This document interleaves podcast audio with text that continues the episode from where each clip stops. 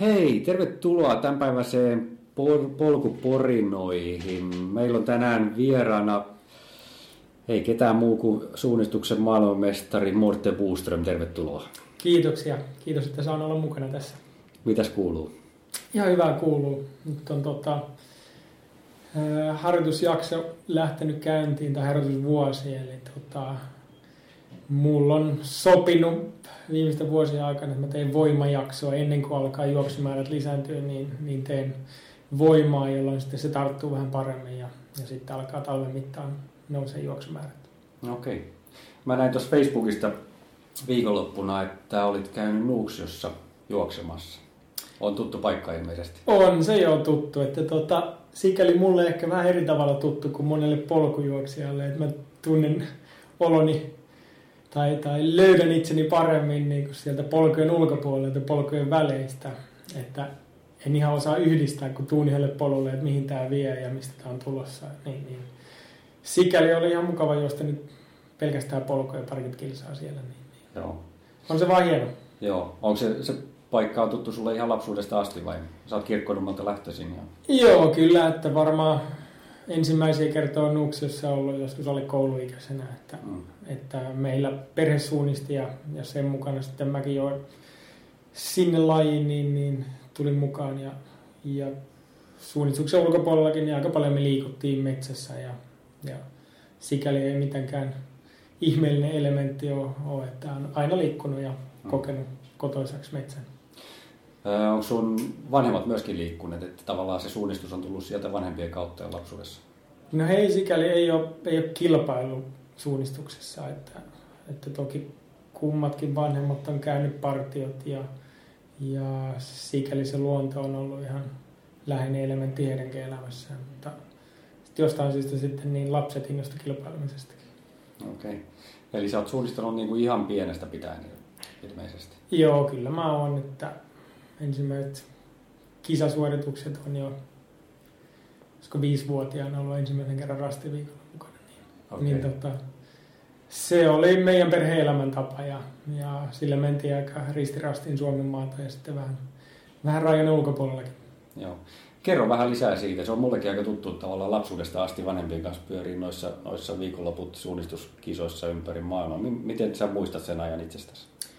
No se oli ihan, se tuntui, että niinku, tämä on ihan meidän, tämä on ihan normia, että, että näinhän me aina tehdään. Ja, ja se on vähän samalla tavalla kuin polkujuokset, kun tulee kisaviikonloppu, niin, niin tulee kisapaikalle, niin siellä tulee ne samat tutut naamat vastaan ja, ja kokee taas olevan sitä isoa perhettä ja suunnistajat ihan samalla tavalla ja, ja tavallaan semmoinen juttu, mitä kun on, on kansainvälisestikin käynyt kisoissa, niin, niin ihan sama mistä se suunnistaja on, niin, niin voit pyytää, että hei, voiko me tulla teidän luo yöksi, että mulla lähtee aikainen lento tai, tai ollaan yhdessä jossain leireilemässä, niin, niin löytyy aina niin kuin samat sävelet, eli, eli sikäli se yhteisö on, on aika tärkeässä osassa, vaikka se itse kilpailusuunnistus sitten useimmiten ainakin niin tehdään yksin, niin, niin tavallaan se, että jaetaan niitä arvoja, että se luonto on tärkeä ja kartta on, on oleellinen osa sitä suoritusta, joten siitä voi aina löytää niin keskustelun mm. jutun juurta. Ja, ja se, että kierrettiin viikosta toiseen lapsuudessa, niin ei, se, oli, se oli mukavaa puuhaa aina. Että ei se millään tavalla, en, en nähnytkään mitään toista vaihtoehtoa oikeastaan. Että, että sieltä löytyi suurin lapsuuden kavereista, joita niin, niin löytyi sieltä suunnistuksen parista ja, ja oli tavallaan helppo tulla toimeen heidän kanssaan ja, ja vieläkin monen kanssa on tekemisissä. Joo, siellä on syntynyt hyviä ystävyyssuhteita ihan pienestä pitäen sitten kyllä. Kyllä joo, että se totta kai ne, jotka asu lähellä, lähellä itseään, eli Kirkkonummella asuin silloin, niin, niin, niin heidän kanssa oli helpompi tulla toimeen, kun oli useasti näki ja, ja, ja oli monien kanssa samoissa seuroissa ja, ja viikoittain niin kuin nähtiin, niin se oli, se oli luonnollista, että meistä tulikin sitten hyviä ystäviä. Hmm. Aika samantyyppistä niin kuin yhteisöllisyyttä, mitä polkujuoksussa on tänä päivänä kuitenkin sitten. Joo, kyllä mä näkisin, että siinä on tosi paljon yhtäläisyyksiä, että ehkä vielä enemmän niin kun suunnistaja on yksin siellä metsässä, kun polkujuoksija lähtee usein samaan aikaan kaikkien muiden kanssa liikkeelle ja sitten siellä matkan varrella saattaa tulla sitten porukoita, joiden tavallaan se voit myös sen kisan aikana voit polkujuostissa tutustua toisiin ja jos on, jos on pitkä matka, niin siinä kerkee rupatellakin tovin jos toisenkin, toisen kanssa ja oppia tuntemaan Kyllä. elämäntarinaa, jos, jos ihan ultriin mennään, niin, niin sikäli ehkä vielä niin suunnistajat sitten tutustuu toisiin suoritusta ennen ja suorituksen jälkeen, mutta varmaan just se, että on samanhenkistä porukkaa siellä kisapaikalla, niin se yhdistää molempia lajeja. Kyllä, kyllä. Mites tota, sen nuoruusvuosien jälkeen sitten, niin missä vaiheessa sä, sä lähdit Arizonan yliopistoon sitten opiskelemaan? Missä vaiheessa se oli? Mä lähdin suoritin varusmiespalveluksen ja sain opiskelupaikan Helsingin yliopistosta. 2003 aloitin siellä ja pari vuotta myöhemmin lähdin sitten Pohjois-Arizonan yliopistoon. Eli, eli Flagstaffissa sijaitsee tuolla Grand Canyonin eteläpuolella. Okei, okay. mikä sut sinne sai lähteä? Yleisurheilustipendi. Okay. Eli tota, sain, sain avustusta yliopistossa opiskelus, niin Jenkeissä niin se on aika arvokasta, mutta sain, sain avustusta mun ää, kymppitonnin ratatuloksen perusteella se taisi olla, niin sain avustuksen, että, että pääsen mukaan. Ja, eli siellä on niin kun yliopistossa on isot porukat, eli, eli meilläkin oli noin 25 poikaa ja saman verran tyttöjä, jotka joka iltapäivä niin oli yhteisharjoitukset. Mm-hmm. Ja mä tiesin jo entuudestaan, että Flagstaffissa on hyvät olosuhteet. Eli mulla oli yksi saksalainen suunnistaja, juoksija kaveri, niin oli kertonut, että, he on käynyt leireilemässä siellä useampana keväänä. Ja tota, mulla oli ehkä semmoinen halu myös mennä johonkin paikkaan, jossa voi, voi saada korkein paikan harjoittelu. Eli se oli semmoinen, mikä mä olen kestävyysjuossut muutaman vuoden panostanut siihen ja, ja kokenut, niin että tämä on semmoinen, mitä, mistä voisi olla hyötyä, mitä en ole koittanut vielä. Ja, ja se sitten, että on lumettomat talvet ja, ja hyvää seuraa, aurinko paistaa paljon siellä, niin ne oli semmoisia juttuja, mitkä sai kiinnostuksen nousemaan ja olin yhteydessä muutamaan muuhunkin yliopistoon, mutta sitten kun sain, sain hyvän tarjouksen tonne pohjois yliopistoon, niin niin äh, se oli sillä selvä ja ei siinä tainnut kovin monta kuukautta ollutkaan aikaa silloin, kun, kun sai sen varmistuksen, että sinne pääsee, niin, niin, niin päätin lähteä. Joo.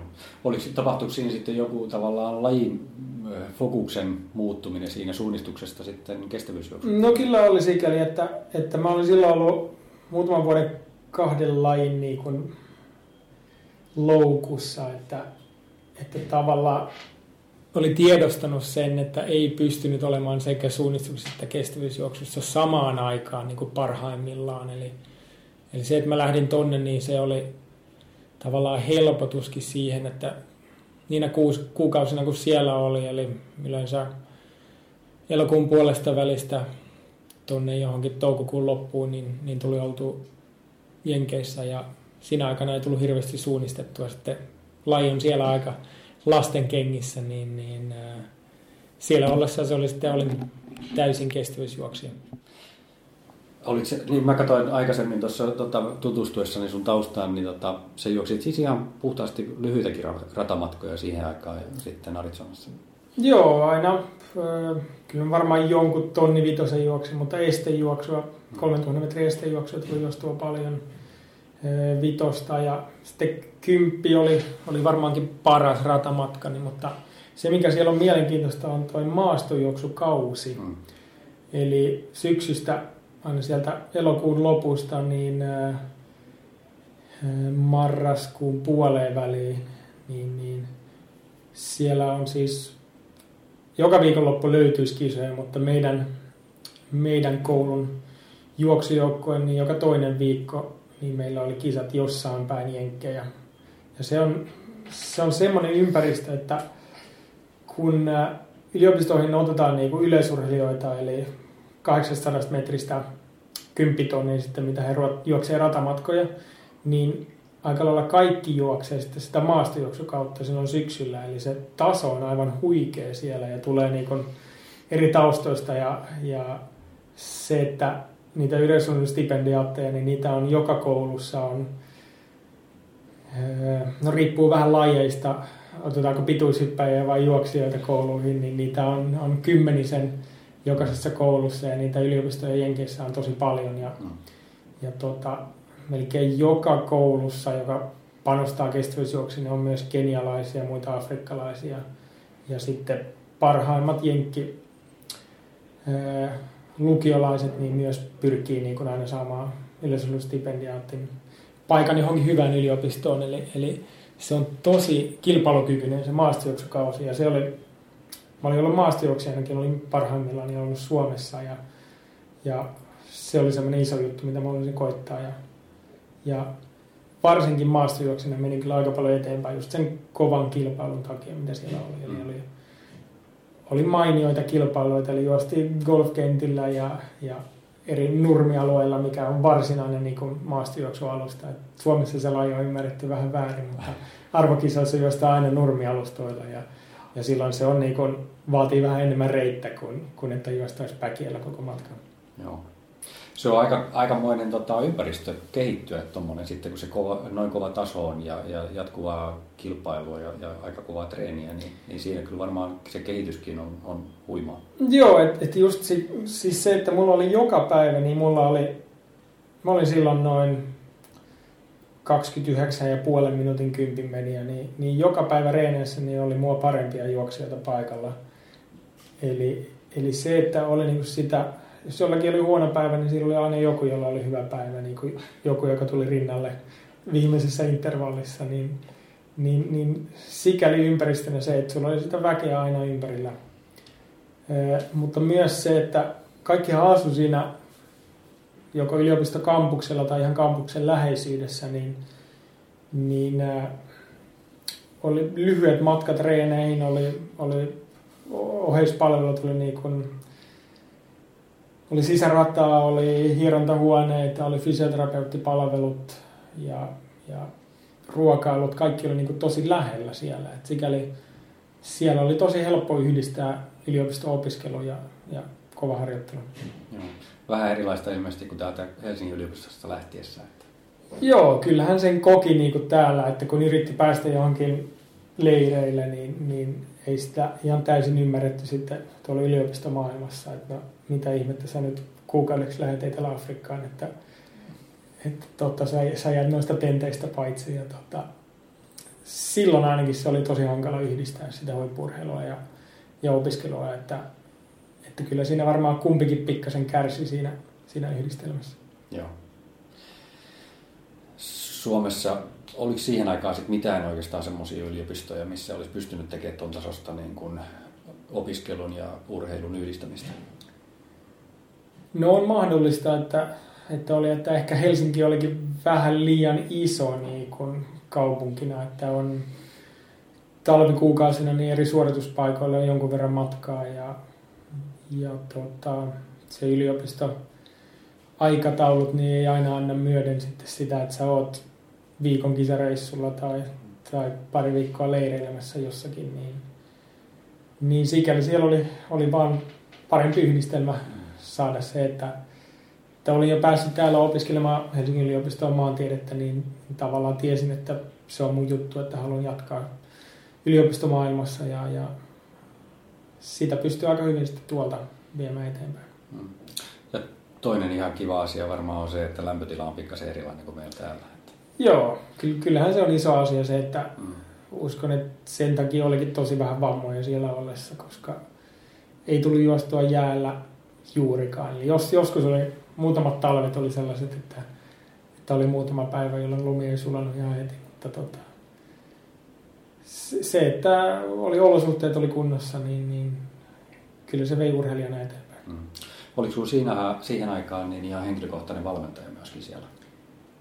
Siellä oli joukkueen valmentaja, eli kaikki noudatti aika lailla samaa ohjelmaa. Että joitakin vapauksia sitten sai.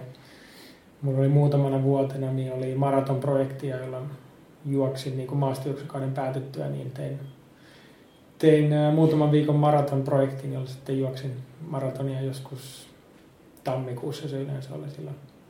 Joo. Niin, niin silloin saa pikkasen vapautta, mutta muuten koko se porukka teki aika lailla samaa, samaa ohjelmaa silloin maastojuoksukaudella sitten keväämällä, niin, niin vähän muuttui sitten, että mitä matkaa tulit juoksemaan, niin, niin vähän muuttui ne harjoittelut sen sun ryhmän mukaisesti. Joo. Sen urheilun lisäksi niin sä suoritit yliopistotutkinnon siellä. Joo, sieltä tuli bachelor's degree, eli, eli kandidaatin tutkinto tuli sieltä. Joo. Ja sen aiheena oli geoinformatiikka. Kyllä, joo, oikein. Kerro meille, mitä se on. Eli geoinformatiikka tunnetaan Suomessa ehkä paremmin paikkatietona. Eli äh, nykyään se on käytössä aika lailla joka alalla, jossa sulla on joku data, eli joku tieto, joka on, on tallennettu, niin sillä on usein myös äh, koordinaatit. Eli, eli voidaan katsoa, että esimerkiksi bussiaikataulut että, tai, tai reittiopas, että miten, miten sieltä sun kodista löytää, eli mille, mille pysäkeille sun kannattaa mennä, mikä on lähin, kauanko sinne kestää kävellä. Eli siinä on kaikilla niillä pysäkeillä on paikkatieto, sun kodilla on paikkatieto, niillä kaduilla on paikkatieto, sillä bussiväylällä on paikkatieto, se kertoo kuinka nopeasti se bussi kulkee eri vuorokauden aikoihin. Eli, eli paikkatieto on aika lailla kaikkialla nykyään. vaikea oikeastaan keksiä semmoista mm. alaa, jossa ei voisi hyödyntää paikkatietoa. Kaikilla aloilla ei välttämättä vielä ole ymmärretty, miten sitä voisi vois hyödyntää, mutta se, että jos, jos joku on kipeänä, niin, niin usein vaikka influenssatkin, niin ne voidaan plotata kartalle paikkatiedon keinoin ja nähdä, että missä näitä on ilmennyt näitä, näitä sairaustapauksia ja, ja liittyykö nämä jollain tavalla siihen, että nämä on kommunikoinut keskenään koulussa tai julkisessa paikassa, onko se sitten metroasemalla tai jossain, missä se on, on voinut tulla se tartunta, niin, niin okay. se on ihan mielenkiintoista, miten, jos, jos googlaatte paikkatieto, niin, niin mitä kaikkea siitä voikaan sitten sivujuonteita löytää. Joo. Sä oot jatkanut sitä, sitä samaa alaa myöskin sitten Suomeen palattuas, niin tota, onko se sillä, että sä teet väitöskirjaa tällä hetkellä Helsingin yliopistossa? Joo, se on pikkasen jäissä nyt. Okay. Tässä on muutamista eri, eri tekijästä niin johtuen, niin se on nyt ollut pikkasen jäissä. Eli, eli äh, kyllä vielä olisi, olisi tavoitteena saada rahoitusta ja, ja, ja yhteistyötä siihen malliin, että sain sitä jatkettua loppuun. Eli, eli tavallaan jatkumoa siitä, mitä mä oon opiskellut, niin noin on liittynyt, mitä tutkimukset, mitä mä oon tehnyt, niin on ollut Helsingin yliopiston Taitan tutkimusaseman ympäristön metsistä, niin erilaisia juttuja, mitä mä oon siellä mallintanut, eli on, on maastosta esimerkiksi tämmöistä pientä endeemistä, eli kukkaa, joka kasvaa vaan siellä yhdessä metsässä, niin mallintanut, missä se kasvaa, ja sitten sille, sille yrittänyt selittää eri muuttujien avuilla, että miksi se kasvaa juuri siellä ja miksi sitä ei tavata muualla. Okay. Eli tavallaan se mun opintojen myötä, mitä mä oon siellä tehnyt taitavuorilla Keniassa, niin on, on pystynyt hyödyntämään sitä, että luonnossa osaan liikkua ja, ja usein aika nopeastikin verrattuna moneen muuhun tutkijan, joka, joka metsässä kerää tietoa. Niin teillä on joku tutkimusasema siellä? Joo, siellä on äh, paljon just maantiede, biologia, mutta myös, äh, myös äh, vesi ja ja mitäkään kaikkia aloja siellä on. Monta eri alaa, mitä niin kun, sieltä on helppo, helppo lähteä tekemään tutkimusta, koska siellä on hyvä paikallisyhteistyö. Siellä on aika, aika pienet niin kylät, eli, eli tavallaan tunnetaan jo se, se yliopisto väki siellä ei ole mitenkään vierasta mennä oveen koputtamaan, että saanko me tähän vesimittarin laittaa tähän teidän katolle. Ja, ja Just. Ja aika mukava ympäristö olla ja Joo. Olisi, olisi muuten aika mieletön polkujuoksupaikkakin, se on vaan Kyllä. harmittavan syrjässä, niin kun siellä, siellä kun, on, kun on liikkunut, niin no usein tutkimuspäivä on, on sellainen, että lähtee aamulla, aamulla aamupalan jälkeen liikkeelle vuorille ja joko mopolla tai autolla ensin niin lähelle kuin pääsee ja sitten on, on metsätön niin kuin sitten, että siellä ei mene teitä eikä, eikä polkuja, niin sitten liikutaan jalan loppumatka ja sitten pyrkii tulemaan takaisin vuorilta niin, että kerkee vielä lähtemään pienelle polkulenkille sitten ennen kuin päivälliskellot kilkattaa siinä tutkimusasemalla. Mutta, mutta niitä polkuja on kyllä nimenomaan se, että siellä aika vähän liikutaan autoilla, niin se, että ihmiset kävelee paikasta toiseen, niin niitä polkuja menee sitten kylästä toiseen ja vuoren yli ja vuoren rinnettä pitkin. Niin ehkä joskus on ollut Suomenkin metsissä niin kuin mm. tuhat vuotta sitten, no ei tarvitse niinkään pitkälle taakse mennä, mutta, mutta niin kuin kaikki liikkuu jalan, niin, niin hyvät polkuverkostot. Kyllä, kyllä. Onko se tavallaan sitten, onko nämä, kumpi on syy ja seuraus, tämä sun tavallaan suunnistus, niin kuin harrastus ja sitten tämä maantiedon ja siitä ja biologiasta ja siitä, siitä pitäminen, niin kumpi näistä mahtaa olla sitten niin kuin semmoinen, onko näissä mitään syy-seuraussuhdetta? No on varmasti se, että se kartta on mulle niin luonnollinen asia tavallaan sen, että suunnistusharrastuksen kautta niin karttahahmotus on, on jotenkin yksinkertaista, niin sitä kautta varmaankin sitä halusinkin lähteä opiskelemaan, että mitä en mä tykkään kartoista, mitä voi mm. opiskella näihin liittyen. Niin geoinformaatikko, geoinformaatikko ura oli niin kuin se, mikä oli, oli lähinnä sitä ja on tullut karttoja piirrettyä ja, ja se tuntuu niin kuin aika luontevasti sujuvan, niin, niin varmasti sitä kautta tulee, että on tykännyt kartoista ja haluaa selvittää enemmän niistä. Kyllä. Miten sitten, kun sä palasit takaisin Arizonasta ja, ja tota Helsinkiin, niin, niin tota, äh, jatkuiko se sitten se kestävyysjuoksuura vai, vai miten se fokus tavallaan sen suunnistukseen ja kestävyysjuoksun välillä siinä vaiheessa sitten muuttuiko se jotenkin? Öö, no mä olin, mä olin käynyt kesäsin suunnistamassa ja ja olin jopa niiden Arizonan vuosien aikana niin parina kolmena kesänä niin, niin juoksin suunnistuksen MM-kisat, eli sain viritettyä sitten, kun kausi, kausi loppui tuolla Jenkeissä toukokuussa, niin sitten ehti vielä siirtää vähän fokusta suunnistukseen täällä, täällä Euroopassa. Ja sitten ehkä kun sieltä pysyvästi tuli kotiin, niin äh, sitten taas opiskelin, niin opiskelu oli ehkä silloin pikkasen vapaampaa, eli oli helpompi yhdistää, kun oli, oli maisterin vaiheessa, niin ei ollut niin paljon läsnäolopakkoja ja, ja ei niin paljon luentoja.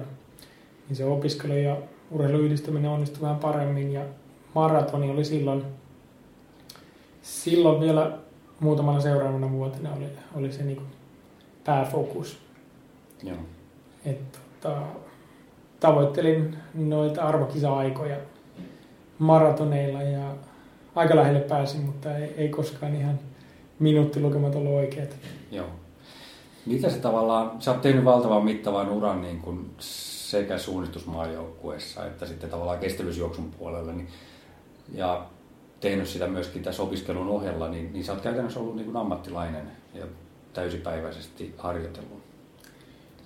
Joo, no jos, jos ammattilaisuudesta vielä saisi palkkaa niin kuin normi, normi ammattilainen saa, niin silloin joo. Että tota, kyllähän se päivä on pyörinyt, sanoisiko jo vuodesta 2000, kun, äh, kun äh, lukio, lukiossa paineet vähän rupesi helpottumaan, niin, niin äh, on päivät pyörinyt pääasiassa sen harjoittelun ympärillä ja sitten koittanut ne muut opiskelupalikat sitten löytää siihen päivän kahden harjoituksen ruokailujen ja lepojen ympärillä, niin ää, toki onhan ne mun opiskelut vielä pidemmän aikaa, mitä, mitä semmoinen, joka ei ole harrastanut kestävyysjuoksua ja suunnistusta siinä ohella niinkin paljon kuin mä oon. Tota, on, on kuitenkin pystynyt aika hyvin viemään sitä arkea niin kuin sen urheilun ehdoilla.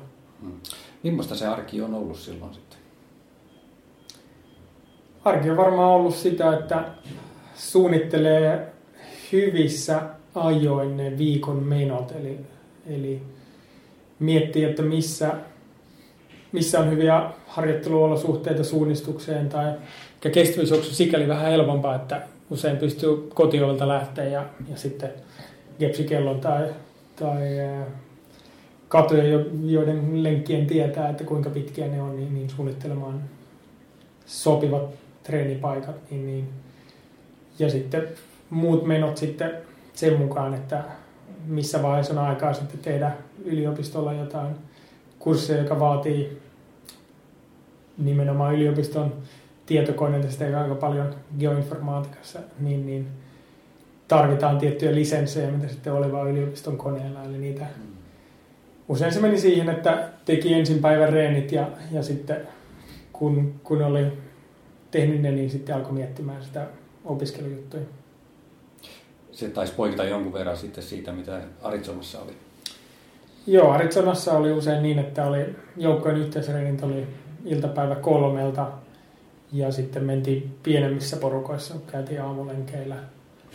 Mutta tota, ehkä mä koin sen, että pohjois yliopisto, jossa olin opiskelemassa, niin, niin mulle se, se kieli oli ehkä ensimmäisen, ensimmäisen puoli vuotta se oli hankala joillakin kursseilla, mutta sitten se, se sujui niin hyvin sen jälkeen, että, että se ei vienyt tavallaan sen takia enemmän aikaa, niin se taso opiskella oli jotenkin oli helpompi kuin mitä, ei vaatinut niin paljon työtä kuin mitä Helsingin yliopistossa kurssin läpäisy vaati, että, että ehkä se opintojen taso olikin pikkasen matalemmalla, eli siellä oli aika hyvin oli aikaa sitten levätä tuolla Arizonassa, eli muutaman tunnin päivässä piti siihen käyttää, mutta aika hyvin oli, oli aikaa sitten levätä niistä päivän kahdesta harjoituksesta. Mm.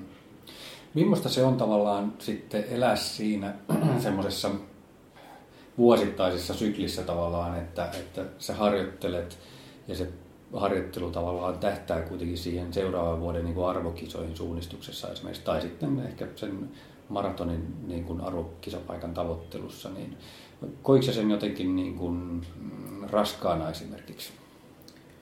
No ehkä se oli, ehkä mulla niin kuin, äh, jos miettii tota maratonjuoksuja, eli ensimmäisen juosta 2002 parikymppisenä ja, ja niitä tuli juostua sitten, ei nyt ihan joka syksy tai joka vuosi, mutta tota, se, että jos ei päässytkään ihan siihen aikaan, mitä oli tavoitellut, eli usein sitten ne oli nimenomaan ne arvokisa-ajat, mitkä oli oli tavoitteena ja kun siihen ei päässyt, niin silloin oli sitten varmaan muutama päivä oli aika tyhjössä, että tota, mitäs tässä nyt on, monta kuukautta on ollut tämä vaan mielessä ja, ja on reenit niin kuin viitannut siihen, että no niin, nyt on, kaikki on kunnossa, niin, niin koki, että ei koskaan saanut ihan täysosumaa maratonilla. Et, tota, että aina oli, aina oli jotain, oliko sitten Fukuokassa oli myrskytuuli, joka, joka tuli ja, ja vei, vei mahdollisuudet nopeimpiin aikoihin. Sitten oli Ottavaan oli menossa, niin tuli lumimyrsky ja tuli paikan päälle vasta muutama tuntia ennen starttia, niin, niin semmoisia juttuja, mitkä miettii jälkeenpäin, että mitä toi olisikin mennyt toisella tavalla, niin, niin tuntuu, että pikkasen jää aina hampaankoloa niitä. Mutta se, että se sykleissä menee, niin se on vaan, se on kilpaurheilua mun mielestä se, että on joku tietty tavoite ja koska sulla on se tavoite, niin sen takia sä oot valmis tekemään työtä sen eteen. Ja se on ehkä oppia elämää varten, että aina ei tavoitteet toteudu, mutta se, että sulla on joku tavoite, niin se on jo iso asia itsessään se, että sulla on päämäärä, jota kohti sä sitten teet päivästä toiseen työtä. Ja se matka itsessään, se on myös erittäin arvokas. Ja jos miettii niitä vuosia, mitä Jenkeissä olin, niin, niin en mä niitä helpolla vaihtaisi pois, vaikka ei niin rataajat ei, ei minuuteilla parantunut eikä, eikä tullut arvokisastartteja maratonilla, niin, niin niin on ne kuitenkin niin, niin hienoa aikaa olla niin kuin urheilija ja, ja saada olla osa sitä, sitä yleisurheilu- ja maastojuoksujoukkueen yhteisöä, mitä, mitä tuolla oli. Ja tavallaan sen, sen ehkä se ehkä vielä niin kuin Jenkeissä eros se, että siellä kampuksella niin urheilijoita oikeasti arvostettiin ja oli, oli plakaatteja kampuksella, oli urheilijoista, jotka oli menestynyt ja, ja, ja tuli, jos, jos me oltiin menestytty joukkoina jossain, niin tuli palkitsemistilaisuuteen, niin tuli sitten paljon tavallaan tavisopiskelijoita tuli sinne ja, ja sai niin kuin kampuksella huomiota. Että sikäli niin kuin se urheilijan rooli oli, oli aika hieno tuolla yliopistoympäristössä Jenkeissä. Joo, kyllä. Suunnistuksen puolella kuitenkin niin sä oot edustanut Suomen maajoukkuetta jo yli 10 vuotta käytännössä. Niin tota, mitkä tavallaan semmoiset ominaisuudet sä näet, että sussa tekee sitten hyvän suunnistajan? No se on varmaan ollut aika pitkään helppo lähteä suunnistuskisaan, koska on, on tiennyt tai uskotellut itselleni, että mä oon nopein kaveri tässä. Eli, eli se, että mulla oli kestävyysjuoksu taustaa ja olin no silloin jenkkivuosina, kun olin juossut vitosen lähellä 14 minuuttia, niin, niin sitten niin kuin, se oli suunnistuskisan sprintti, sprinttikisan lähtöviivalla, niin tiesin, että ei ole, ei ole kovin moni, joka pystyy siihen ja tavallaan vei vähän paineita mun, multa pois sikäli, että, että jos mä vaan nyt nämä suunnistushaasteet klaaraan, niin, niin sitten, sitten tulee hyvä lopputulos.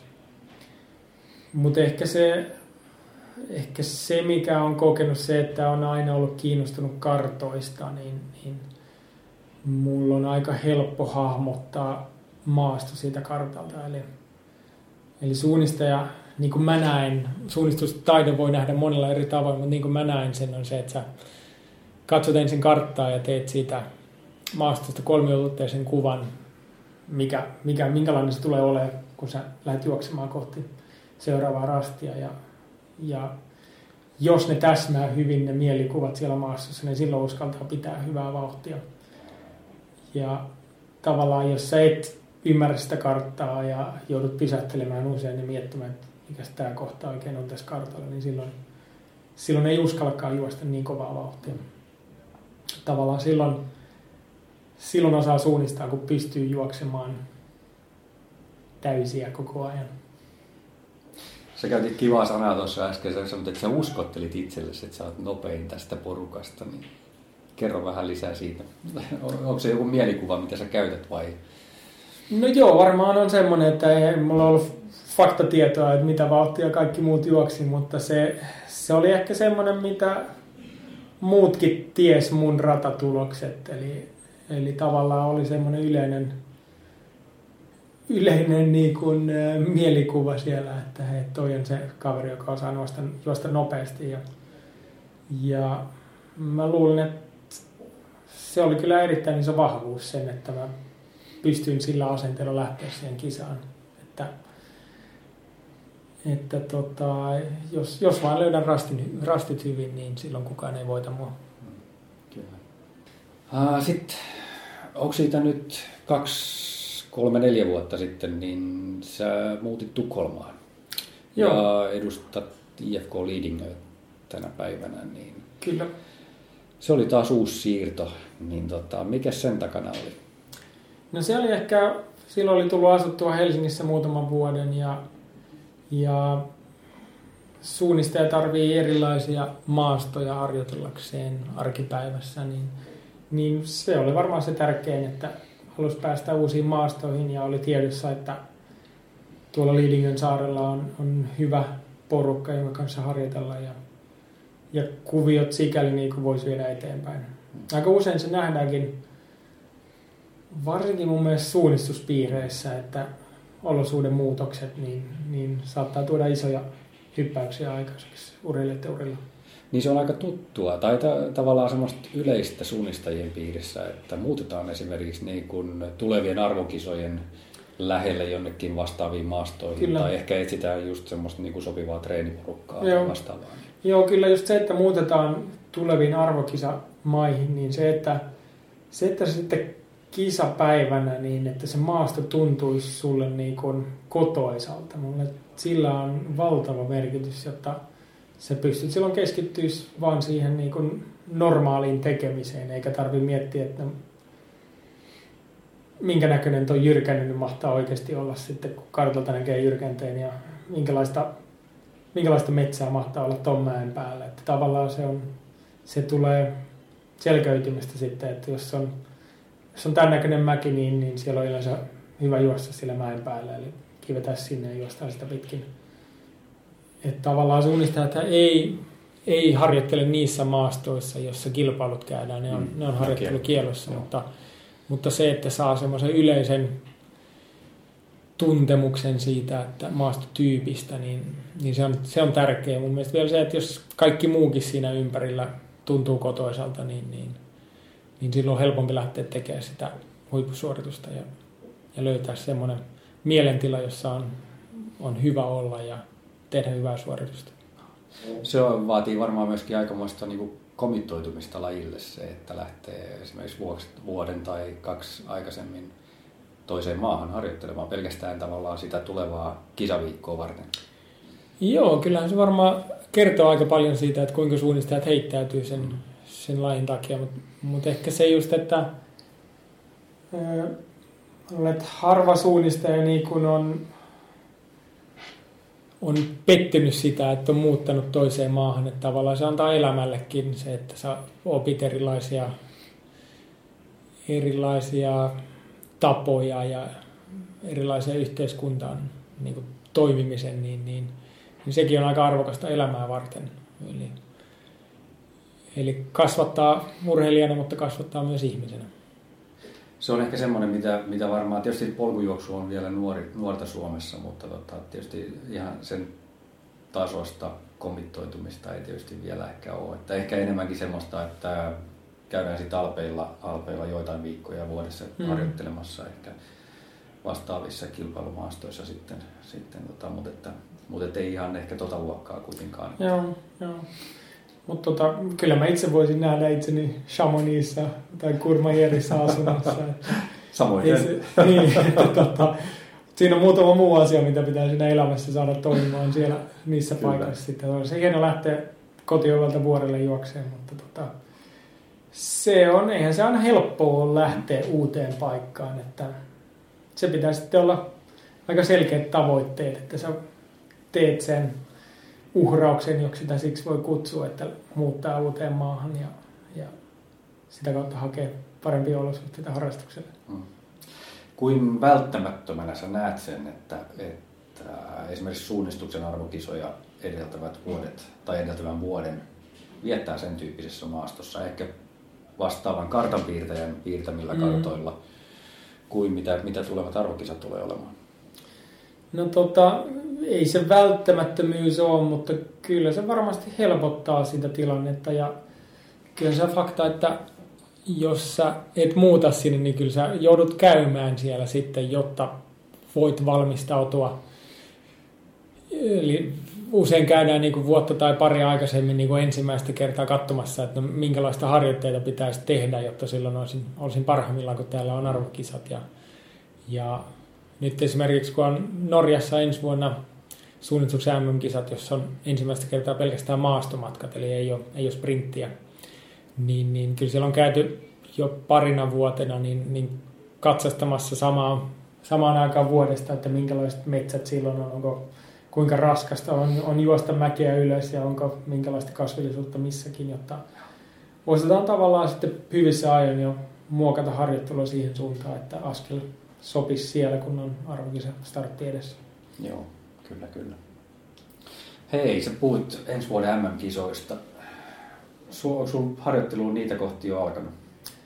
Kyllä se on, että kyllä nyt on ruvettu miettimään, että millä tavalla sitä askelta saisi muokattua niin, että et se tosiaan askelkontakti tulee olemaan pitkä, kun juostaa metsässä, jossa on tosi paksu sammalkerros ja tavallaan niin kuin suola juoksisi koko ajan, on, on vähän se maasto, niin, niin siihen tarvii miettiä, että miten tarvii muuttaa harjoittelua ja mistä löytyy sitten Suomesta tai Tukholmasta löytyy vastaavia harjoittelupaikkoja, missä, missä niitä ominaisuuksia harjoitetaan.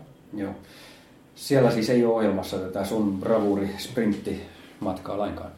Ei ole, eli nyt tuli MM-kisat tulee joka toinen vuosi tästä lähtien niin, että joka toinen vuosi on sprintti ja joka toinen vuosi on metsämatkat. Eli tota, se sprintti on ollut mulle paras, mutta tässä on ollut pikkasen, pikkasen ongelmia jalkojen kanssa, eli en oikein pystynyt asfaltilla tai radalla juoksemaan pari viimeisen vuoden aikana, niin, niin sikäli onkin tullut varmaan tehtyä semmoista harjoittelua, mikä on enemmän palvellut tuota metsäsuunnistusta. Mm. Niin missä kunnossa sun kroppa on tällä hetkellä? Tai kantapää?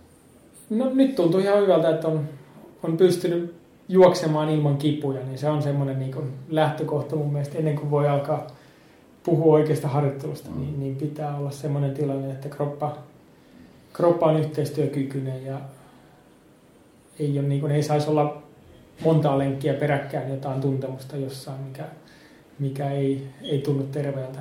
Mm. Et se on ehkä semmoinen, sitä on miettinyt, että onko sitä tullut niin herkäksi niin kuin, vaivoille, että liiankin helposti sitten ottaa lepopäivä, jos, jos, jos jossakin on, on kipuilua, mutta että saattoi varmaan teiniässä parikymppiseen, niin, niin pystyi juokseen jonkun vaivan läpi, mutta, mutta kyllä sitä nyt aika herkästi sitten hakee apua tai hierontaa tai venyttelee aika, aika paljon huolellisemmin, mitä, mm. mitä parikymppisenä tulee tehtyä. Joo, joo. Kyllä. Minkä tyyppinen, jos ei sen enempää käydä läpi sitä sun harjoittelua, mutta kerro vähän, minkä tyyppinen sun harjoittelu tulee olemaan nyt sitten Norjaa kohti mentäessä? No aika paljon tulee varmaan lisääntyy maastossa juoksu, eli, eli intervalleja on tullut aikaisemmin tehtyä lähinnä kovalla alustalla ja, ja tota, sitten suunnistaan tehdään joitain intervalleja, mutta ihan semmoista, että juostaan merkattua pätkää maastossa, jossa sitten on, on myös pehmeitä alustaa ja, ja se, että mennään välillä ylöspäin ja mennään alaspäin, niin, niin enemmän semmoista. Sitten on vielä ihan, ihan tota voimaharjoittelua miettinyt loppuun, että, että minkälaisia sarjoja ja, ja liikkeitä pitäisi tehdä, jotta, jotta se parhaiten palvelisi nimenomaan tuossa raskaassa maastopohjassa juoksemista. Joo. Oliko sinulla jotain, jotain tiettyjä matkoja jo mielessä MM-kisoista, mitä sä mm, preferoisit? No, ei oikeastaan, että noin pitkällä matkalla on voittoaika noin, noin 100 minuuttia. Että se varmaan enemmän muistuttaisi polkijuoksukisoja, mitä on tullut juostua tässä viime aikoina. Mutta sitten taas keskimatka muistuttaisi enemmän sprinttisuunnistusta, mitä on, on tullut sitten suunnistuksessa eniten menestystä hankittua. Et, tota, mä oon ollut pitkällä matkalla mm 14 Skotlannissa 2015, eli, eli se on aika hyvä semmoinen benchmark, eli. Eli sitä lähtisi parantamaan ja, ja miettii, miettii oikeasti pidemmän ajan aikana, että mitä pystyisin tekemään, jotta se se tulos parani. Sitten silloin oli, oli vähän hätäisempi se valmistautuminen siihen pitkään matkaan, niin, niin silloin oli myös samoissa kisoissa sprintti, jossa teki mieli pärjätä ja olinkin neljäs siinä, mutta, tota, mutta silloin se oli vähän kompromissia niiden kahden kisamuodon välillä ja aika erilaista harjoittelua kuitenkin olisi niin kuin optimaalista. Mm. Niin kuin hankalaa se on sulle harjoitellut tavallaan, kun sulla on toi lajivalikoima on niin kuin aika, aika laaja kuitenkin, että se on niin kuin sieltä 15 minuutista niin sinne kahteen tuntiin mm. ja ylikin. No ehkä se lähtee kuitenkin, noin kaikki harrastukset lähtee siitä, että viihtyy luonnossa ja mieluiten jalan, mutta se, että pyöräilykin on, on tullut aika tutuksi ja sekin on ihan mielenkiintoinen muoto liikkua luonnossa. Eli, eli kyllä se on aika vahvasti kestävyyspainotteista ja, ja nimenomaan tosi monipuolista se, se kestävyysharjoittelu. Et sitten sitten enemmän lajispesifimpää sitten kovemmat harjoittelut, eli aina kun ja toivottavasti jatkossa ovat kunnossa, niin, niin jalat, niin silloin tulee tehtyä kyllä juosten kaikki pääharjoitukset. Eli, eli intervalliharjoituksia, josta lyhyimmät toistot on ehkä, no jos on pitkä matka ajatuksessa, niin, niin muutamasta minuutista ylöspäin on ne toistot, mitä intervalleissa tehdään. Että ei ole oikein tarvetta tehdä minuuttia tai, tai lyhyempiä harjoituksia noin kehitysmielessä, että ehkä hermotuksen palauttamiseksi niin tuun tekemään myös niin kuin lasketteluja, jotka on sadan metrin mittaisia. Mutta sitten tota, vauhtikestävyysharjoitus on, on aina ollut mulle semmoinen harjoitusmuoto, mikä on tuntunut vähän niin kuin matka kuin matka, niin toimineen parhaiten. Eli, eli se, että juoksee aerobisen ja anaerobisen sykerajojen välillä ja, ja mieluiten ehkä lähempänä sitä ylä anaerobista kynnystä, niin, niin se on tuntunut viemään eteenpäin. Eli sekä niin kuin vitosen ja kympin ratakisoissa että maratonilla, niin, niin semmoista harjoitteet on, on toiminut parhaiten. Eli mä oon niistä pystynyt palautumaan hyvin ja tekemään taas uudestaan hyvän kehittävän harjoituksen aika, aika pian sen jälkeen. Sitten taas niin kuin oikein kovat rataintervallit, 400 metrin intervallit, niin mulla jotenkin menee, kroppa menee aina niin sekaisin niistä, että, että sitä palautuminen kestää pitkään, jotta se silloin, jotta siitä saisi hyötyä, niin sitten pitäisi taas aika pian uudestaan pystyä tekemään jonkinlaista kehittävää harjoittelua, niin se on koettu, että, että jostain syystä se ei toimi mulle. Joo. Se on sitä kropan tuntemista myöskin. Joo, kropan tuntemista ja sitten mulla on ollut Jari Ikäheimonen on, on pitkään ollut mulla valmentajana eri rooleissa eri vuosina, niin, niin, mutta, mutta ne on ollut hyvä keskustelukumppani. Eli, eli pysytty hyvin yhdessä tuumin niin miettiä, että, että mistä harjoittelusta on palautunut ja pystynyt tekemään uudestaan kehittäviä harjoituksia ja mistä ei. Joo. Hei, sä mainitsit äsken, tota noin, että sä ehkä tällä iällä niin kuin vähän tarkemmin kuuntelet sitä kroppaa, että jos jotain kolotusta on useampana päivänä, niin välttämättä et, et tee treeniä, että, että pidät ehkä jopa lepopäivän, niin mikä, mikä tavallaan ää, sitä taustaa vasten, niin mikä motivoi sua tällä hetkellä juoksemaan tai treenaamaan ylipäätään? Tai mikä motivoi sua niin kuin esimerkiksi ensi vuoden MM-kilpailuissa? Joo, hyvä kysymys. Ehkä sitä hakee sitä tunnelmaa, kun on, äh, on kisassa ja tuntuu, että, että kaikki, kaikki toimii. Kroppa toimii ja tämä suunnitelmusajattelu toimii. Kaik, kaikki on niin kuin, kaikki on reilas. Mulla on kontrolli siitä koko paketista. Semmoista tunnelmaa niin, niin hakee. Onko se se kisa nimenomaan sitten, joka tuo sen? Että, että luuletko sä, että semmoisen tilan voi saavuttaa sitten iltarasteilla vaikka? No voi saavuttaa, mutta, mutta tavoite on, että sen saavuttaa siellä kauden pääkilpailussa. Ja se on niin kuin, on päässyt niin semmoisiin tunnelmiin kyllä ihan harjoituksissakin. Eli, eli se, että sä oot sinut sen kartan kanssa, eli, eli näet kohteet samalla tavalla kuin kartan piirtäjä on nähnyt ne ja, ja tavallaan ei, ei ole mitään epäröintejä, vaan sä pystyt vaan toteuttaa niitä sun omaa suunnistusmallia ja, ja rastit halkee, sanotaan suunnistuspiireissä. Hmm. Eli silloin kaikki rastit tulee vastaavaan ja tuntuu käyvän kuin itsestään. Joo.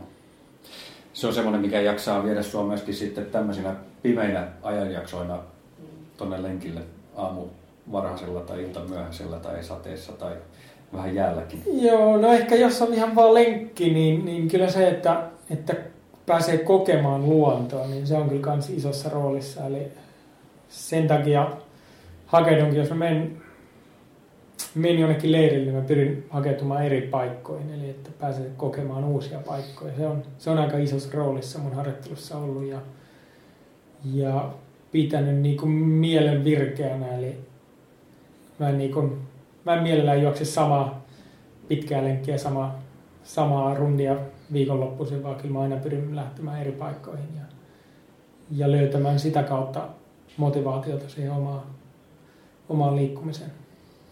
Vähän semmoista seikkailijaa sitten myöskin mukana.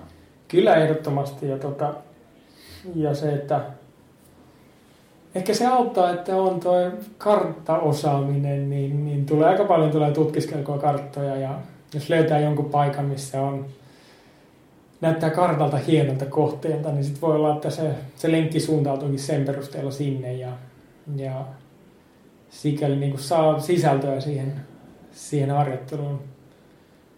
Mielenkiintoista, mielenkiintoisella tavalla mun mielestä saa niin kuin lisää pituutta lenkkiin tai, tai saa, saa vaan tulee lähdettyä sitten, jos on pimeä ja räntä, räntää tulee, niin, niin tulee lähdettyä katsomaan, että joku paikka voikin olla paljon hienompi sitten räntäsateessa kuin, kuin auringonpaisteessa. Kyllä, joo. Vaikkapa jos, jos räntä tulee, sanotaan vaikka Hauklammelle sata räntää, niin voi olla, että siellä onkin mielenkiintoisia luontokohtaamisia, onko miten linnut reagoivat, jotka siellä on, tai, tai miltä se veden pinta siinä näyttää, kun räntää tulee ja Kyllä. semmoista. Joo, ja sitten tavallaan se karttatuntemus antaa myöskin paljon enemmän vapausasteita kuin sitten pelkästään polulla juokseminen. Että, että... Mm, ja se onkin ollut ehkä, kun on tutustunut polkujuoksijoihin, niin kuin, miten, miten tavallaan rajoittava tekijä se on, jos, jos ei uskalla mennä pelkän kartan perusteella uudelle polulle, että, että vaatii sen reittimerkinnän, niin, niin mun niin kuin lähtökohdista, niin, niin se on, että hei, että tuolla on kivan näköinen, niin suunnistetaan vaan sinne, että kyllä sinne joku ura menee. Ja, Mm. ja toivottavasti saadaan polkujuoksijat oppimaan tuota kartan lukua, että, että reittejä ja lenkkejä voi sitten ulottaa vähän eri paikkoihin. Joo, kannattaa rohkeasti lähteä vaan, Joo. vaan tota, niin kokeilemaan. Kyllä sieltä jotain tulee aina vastaan. Mm. Varsinkin tässä pääkaupunkiseudulla kun pyörii, niin tota, ei kovin kauas pääse kyllä eksymään.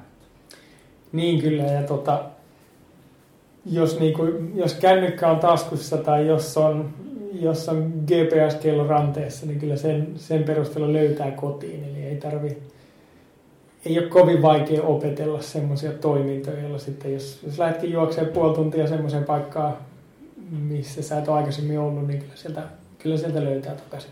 Kyllä, kyllä. Hei, nyt tavallaan niin kun, mä haluaisin kysyä tavallaan tätä taustaa vastaan nyt, mitä ollaan juteltu tässä, niin, niin tota, sä oot pienestä pitäen suunnistanut joo, ja sit sä oot tullut kestävyysjuoksija, ja sit sus on vähän niin kuin tämmöistä seikkailijavikaakin, kun sä menet sen kartan kanssa siellä, niin, niin tota, kuka oikeastaan on, miten sä määrittelisit, niin kun, tai miten sä itse kuvailisit, kuka on Morten Boström? Mä oon seikkailija, joka kulkee yleensä kartta kädessä. Ja tota, mun ää, leikkikenttänä on luonto. Se on tota, se voi olla vettä tai se voi olla metsää tai vuorta, mutta tota, se, että pääsee uuteen paikkaan, niin se on, se on tärkeä osa mun, mun liikkumista. pääsee uuteen paikkaan, sä oot käynyt aika monessa maissa, niin missä sä koet olemassa kotona? Missä sun semmonen, missä sun sydän on kotona? Tota, no kyllä niin Suomen luonnossa liikkuessa, niin on, onhan täällä niin kuin tosi varma olo, eli, eli tietää, tietää tota, lajiston, mikä on metsässä, että siellä on aika, aika harva semmoinen eläinotus, joka ole tarvii, tarvii tota, pelätä. Mutta tota, öö, ehkä mä oon maan pinnalla, mä oon enemmän sijoit kuin, kuin öö, vedessä kuitenkin. Eli, öö, vaikea sanoa, vaikea kysymys. Ei, ei ole oikeaa eikä väärää vastausta. Ei, siis sikäli, että niinku jos, sanotaan näin, että jos, jos kartasta näkyy se paikka, niin, niin kyllä mä silloin koen olevani aika, Mm.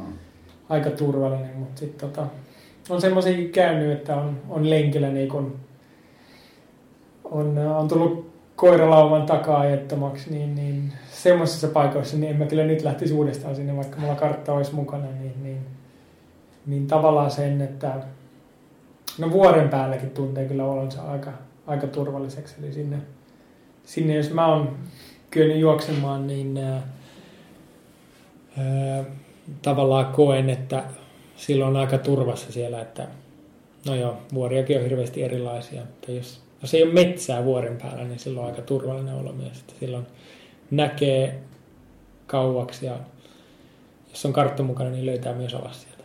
Se on totta. Hei, Morten, miten kauas sä näet tällä hetkellä tulevaisuuteen? Missä sä näkisit itsesi niin tuossa semmoisella kolmen, viiden vuoden perspektiivillä? Sä oot nyt 36-vuotias ja ensi vuonna Norjassa suunnistuksen MM-kilpailuissa mukana. Niin, niin tota, toivottavasti. Toivottavasti, mm. niin. niin tota, mutta miten siitä eteenpäin, niin miten sä näkisit itsesi? Joo, kyllä se jossain vaiheessa alkaa hämöttää niin kuin urheiluuran loppuminen ihan niin kuin maajoukkuetasolla. Eli, eli tota, mä oon ihan miettinyt, että missä, missä mä oon silloin, mutta tiettyjä tavoitteita on, eli, eli se mun elämäntapa, että pystyy liikkumaan ja pystyy löytämään uusia paikkoja, niin sitä haluaisi jollain tavalla pitää mukana ja onko sitten, pystyisikö mä jakaa myös sitä ympäristöön. Eli niin sitä on miettinyt, että millä tavalla saisi houkuteltua niin kuin muita mukaan ja, ja löytämään iloa arkeen sillä, että, että uskaltaa mennä uusiin paikkoihin ja, ja liikkua. Ehkä semmoisia juttuja vähän, mitä, mitä tota, että pystyisi jakaa sitä, mistä itse on löytänyt iloa, niin pystyisi jakaa sitä isommalle porukalle. Joo. Onko se kiinnostunut esimerkiksi niin kuin valmennustöistä? No joo, kyllä. Sulla on valtavasti varmaan tietoa kertynyt tässä yli 10-15 vuodessa. Joo, kyllä. Ja, ja, ja tota, en mä ihan vielä tiedä sitä, että minkälaista valmennustyö on, niin, niin mä, mä rupean nyt äh, jeesaamaan suunnistusmaajoukkojen talentti, talenttiryhmää, eli 20-24-vuotiaita, niin, niin sain tavallaan ensikosketuksen siihen, että mikä se, mikä se valmennustyö on ja onko se semmoinen, mikä sopii mulle ja mistä, missä viihdyn. Mutta jos mä koen, että mä pystyn jakamaan omaa tietoutta siinä, niin, niin kyllä se voi olla semmoinen, missä mä näen itseni tulevaisuudessa. Mm. Pystytkö näkemään itse äh, mukana Suomen polkujuoksun maajoukkueessa joku päivä? Kyllä pystyn, että varmaan se on semmoinen vielä itsellenikin vähän vielä vähän vielä äh, usvassa oleva reitti, eli, eli on juossut maratoniin saakka polkukisaa, mutta se, että oikeasti harjoittelisi jotain tiettyä kisaa varten, niin, niin se ehkä voi olla semmoinen, mitä kolme neljä vuoden päästä näkisin itseni ja, ja miksei sitten sielläkin, jos, jos on jotain jaettavaa sillä saralla, niin, niin jonkinlaisessa toiminnassa mukana, missä sitä jaetaan sitä tietoutta. Hmm. Miten sä näet, mä palaan vielä pikkasen taaksepäin, miten sä, miten sä koet tavallaan niin kuin tämmöisen, ää, nyt ää, ota henkilökohtaisesti, mutta että se on vanha, mutta että niin kuin 36-vuotias, niin tota, miten sä koet tavallaan tämmöisen ikääntymisen? No ehkä kesti, niin kuin, kesti aika kauan, että näki itseään minä muuna kuin optimiassa olevana niin kuin 23-vuotiaana kestävyysurheilijana. Eli, eli aika pitkään niin on ajatellut sitä, että, no että niitä, niitä junnoja nyt tulee vaan, mutta tota, kyllähän sen niin kuin, kroppa on antanut vähän viitteitä siitä, että ei ole enää 18-vuotias kroppa, vaan, vaan sillä on vähän enemmän ikää. Ja, öö, ei se välttämättä niin kuin, se ei välttämättä tarkoita sitä, että se kroppa toimisi huonommin kuin 18- tai 23-vuotiaan kroppa, mutta se vaan vaatii tarkempaa harjoittelua ja, ja tarkempaa huoltoa, että, että se kroppa toimisi. Ja se on ehkä semmoinen, mitä, mitä vielä pitää oppia, että ei välttämättä tarvi juosta joka päivä, jotta mä pystyn alittaa 30 minuuttia kympillä, vaan, vaan se voi riittää, että mä teen tiettyjä asioita, jotka vie eteenpäin siinä ja, ja toisia asioita, jotka sitten huoltaa kroppaa ja, ja korvaa niitä juoksukilsoja, mitä hurjimmillaan on tullut juostua. Niin kyllä se on kuitenkin siellä lihaksistossa ja kropassa on myöskin sitä paljon sitä kokemusta ja semmoista, mm, että mm. mitä sitten pystyy ammentamaan tässä. Joo, ja se on ehkä semmoinen, mikä tavallaan vaikea, vaikea kenenkään muun kertoa sulle sitä, että, että mä koen sen, että se on mun kroppa, että mä, mä tunnen tämän kropan ja, ja se, se viekin aikaa, että oppii sitten elämään uusien olosuhteiden kanssa se, että että mun ei välttämättä nyt kannata seuraavat seitsemän päivää juosta, vaan, vaan tehdä jotain muuna siinä viidentenä päivänä, jotta taas seitsemäntenä päivänä sitten on jalat juoksukunnossa. Kyllä. Ja se on, se on ihan mielenkiintoinen niin kuin se, että polkujuoksijoissakin on paljon ultraajia, jotka, jotka laittaa kropansa uskomattoman, mun mielestä uskomattoman niin kuin taakan alle ja, ja, ja vaikea kuvitella sitä mun lähtökohdista sitä, että miten mä pystyisin 160 kilsaa juoksemaan putkeen, niin se tuntuu tällä hetkellä aika mahdottomalta, mutta tiedä vaikka se joku, joku päivä onnistuisi. 160 kilometriä on aika eri kuitenkin sitten niin kuin, kuin esimerkiksi maraton, katumaraton. Mm. Että, et, tota, se on hyvin erityyppinen kropalle, että et, musta tuntuu, että aika paljon kipeämpi melkein saattaa olla jopa sen katumaratonin jälkeen kuin se satamailisen. Niin, onko, onko tämä sun kokemukset siitä? No tämä on kyllä melkein mun kokemus. Okei, okay, joo. Tota, joo. Et, et se, ne, on, ne, on, ne ei mene ihan sillä lineaarisesti ne, ne, tota, ne asiat mm. kyllä. Et, tota, ja sitten varsinkin sitten Suomessa, kun juostaan paljon kuitenkin niin kuin pehmeällä alustalla, niin tota, silloin se on, se on aika ystävällistä jaloille kyllä. Että. Mm. Mutta tota, en, mä, en mä ihan vielä parin kolmen vuoden sisällä näe itseni kyllä karhun kierrosta 160 juoksemassa. Joo. Jos en väärin muista nyt, niin ensi vuoden polku MM-kilpailut on Portugalissa. Taitaa valitettavasti olla viikkoinen mm. Jukolaa. Joo, ne osuu. Kyllä mäkin olen katsonut sen joo, kalenterista. Joo, matka aika kiva. Matka olisi aika kiva, onko se 44 kilsaa? Joo, joo kyllä, kyllä se on. Ja tota, öö, ei se nyt ihan poissuljettu vielä ole, että etteikö sinne pyrkisi mukaan, mutta tota, niitä tulee vielä niitä, niitä MM-kisoja. Joo, tota, se on totta. Katsotaan sitten seuraavan kerran, kun on, on ton mittainen matka, niin, Kyllä. Joo. niin sitten sitten voi olla, että on taas erilaiset prioriteetit elämässä, jolloin, Kyllä. jolloin noin suunnitelmuskalenteri ei ole se ensisijainen. Mitäs muita tulevaisuuden suunnitelmia sulla sitten, sitten on? on tota, ehkä pientä fokusta sinne polkujuoksuun, vuorijuoksuun, joo. Ja sitten nyt sä katsot vähän sitä talenttihommaa, miten se valmennuspuoli voisi mennä. Miten sitten esimerkiksi tämä Trail Running Finland, niin tota, mikä sen tarina on? Joo, eli Trail Finland laitettiin pystyyn tuossa 2018 tammikuussa.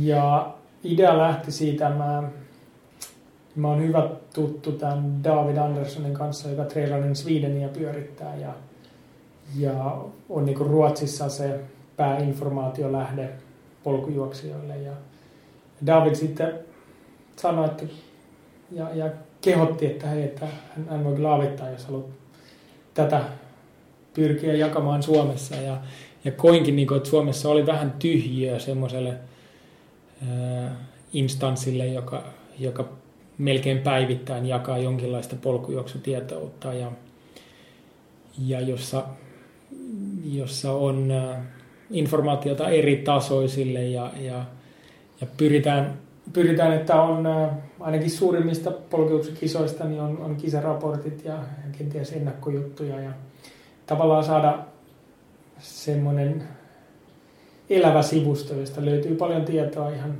polkeuksen harrastajille harjoittelusta viikon harjoituksien kautta. Ja, ja koitetaan myös miettiä, että mikä olisi semmoinen tapa, jolla saataisiin ihmiset helpommin uusille poluille – Eli, eli onko se sitä, että, että jaetaan GPX-tiedostoja ja jaetaan hyvät reittiselostukset vai, vai, vai minkälainen sitten tulee olemaan. Sitä käydään vähän keskustelua tällä hetkellä, että minkälainen se, se voisi olla, millä, millä suomalaiset löytäisi polkujuoksemaan myös kisareittien ulkopuolelle. Eli se on, mm.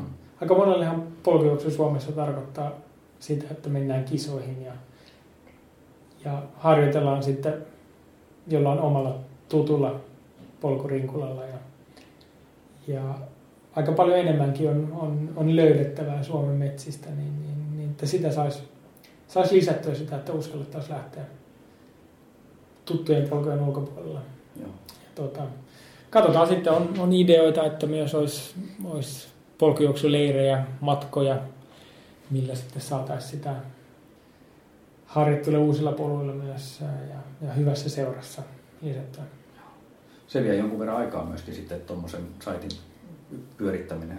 No joo, kyllä se vie, mutta tota, se on tuntunut niinku semmoiselta omalta asialta. Eli, eli, eli on, on saatu niinku näyttävän näköinen saitti aikaiseksi ja, ja toivottavasti sieltä löydetään myös ne informaatio, mitä, mitä halutaan ja, ja voi olla yhteydessä, jos, jos siinä on jotain kehitysehdotuksia, mitä, mitä haluaisi oppia lisää tai mistä haluaisi kuulla lisää, niin, niin sinne vaan finkkiä laittamaan.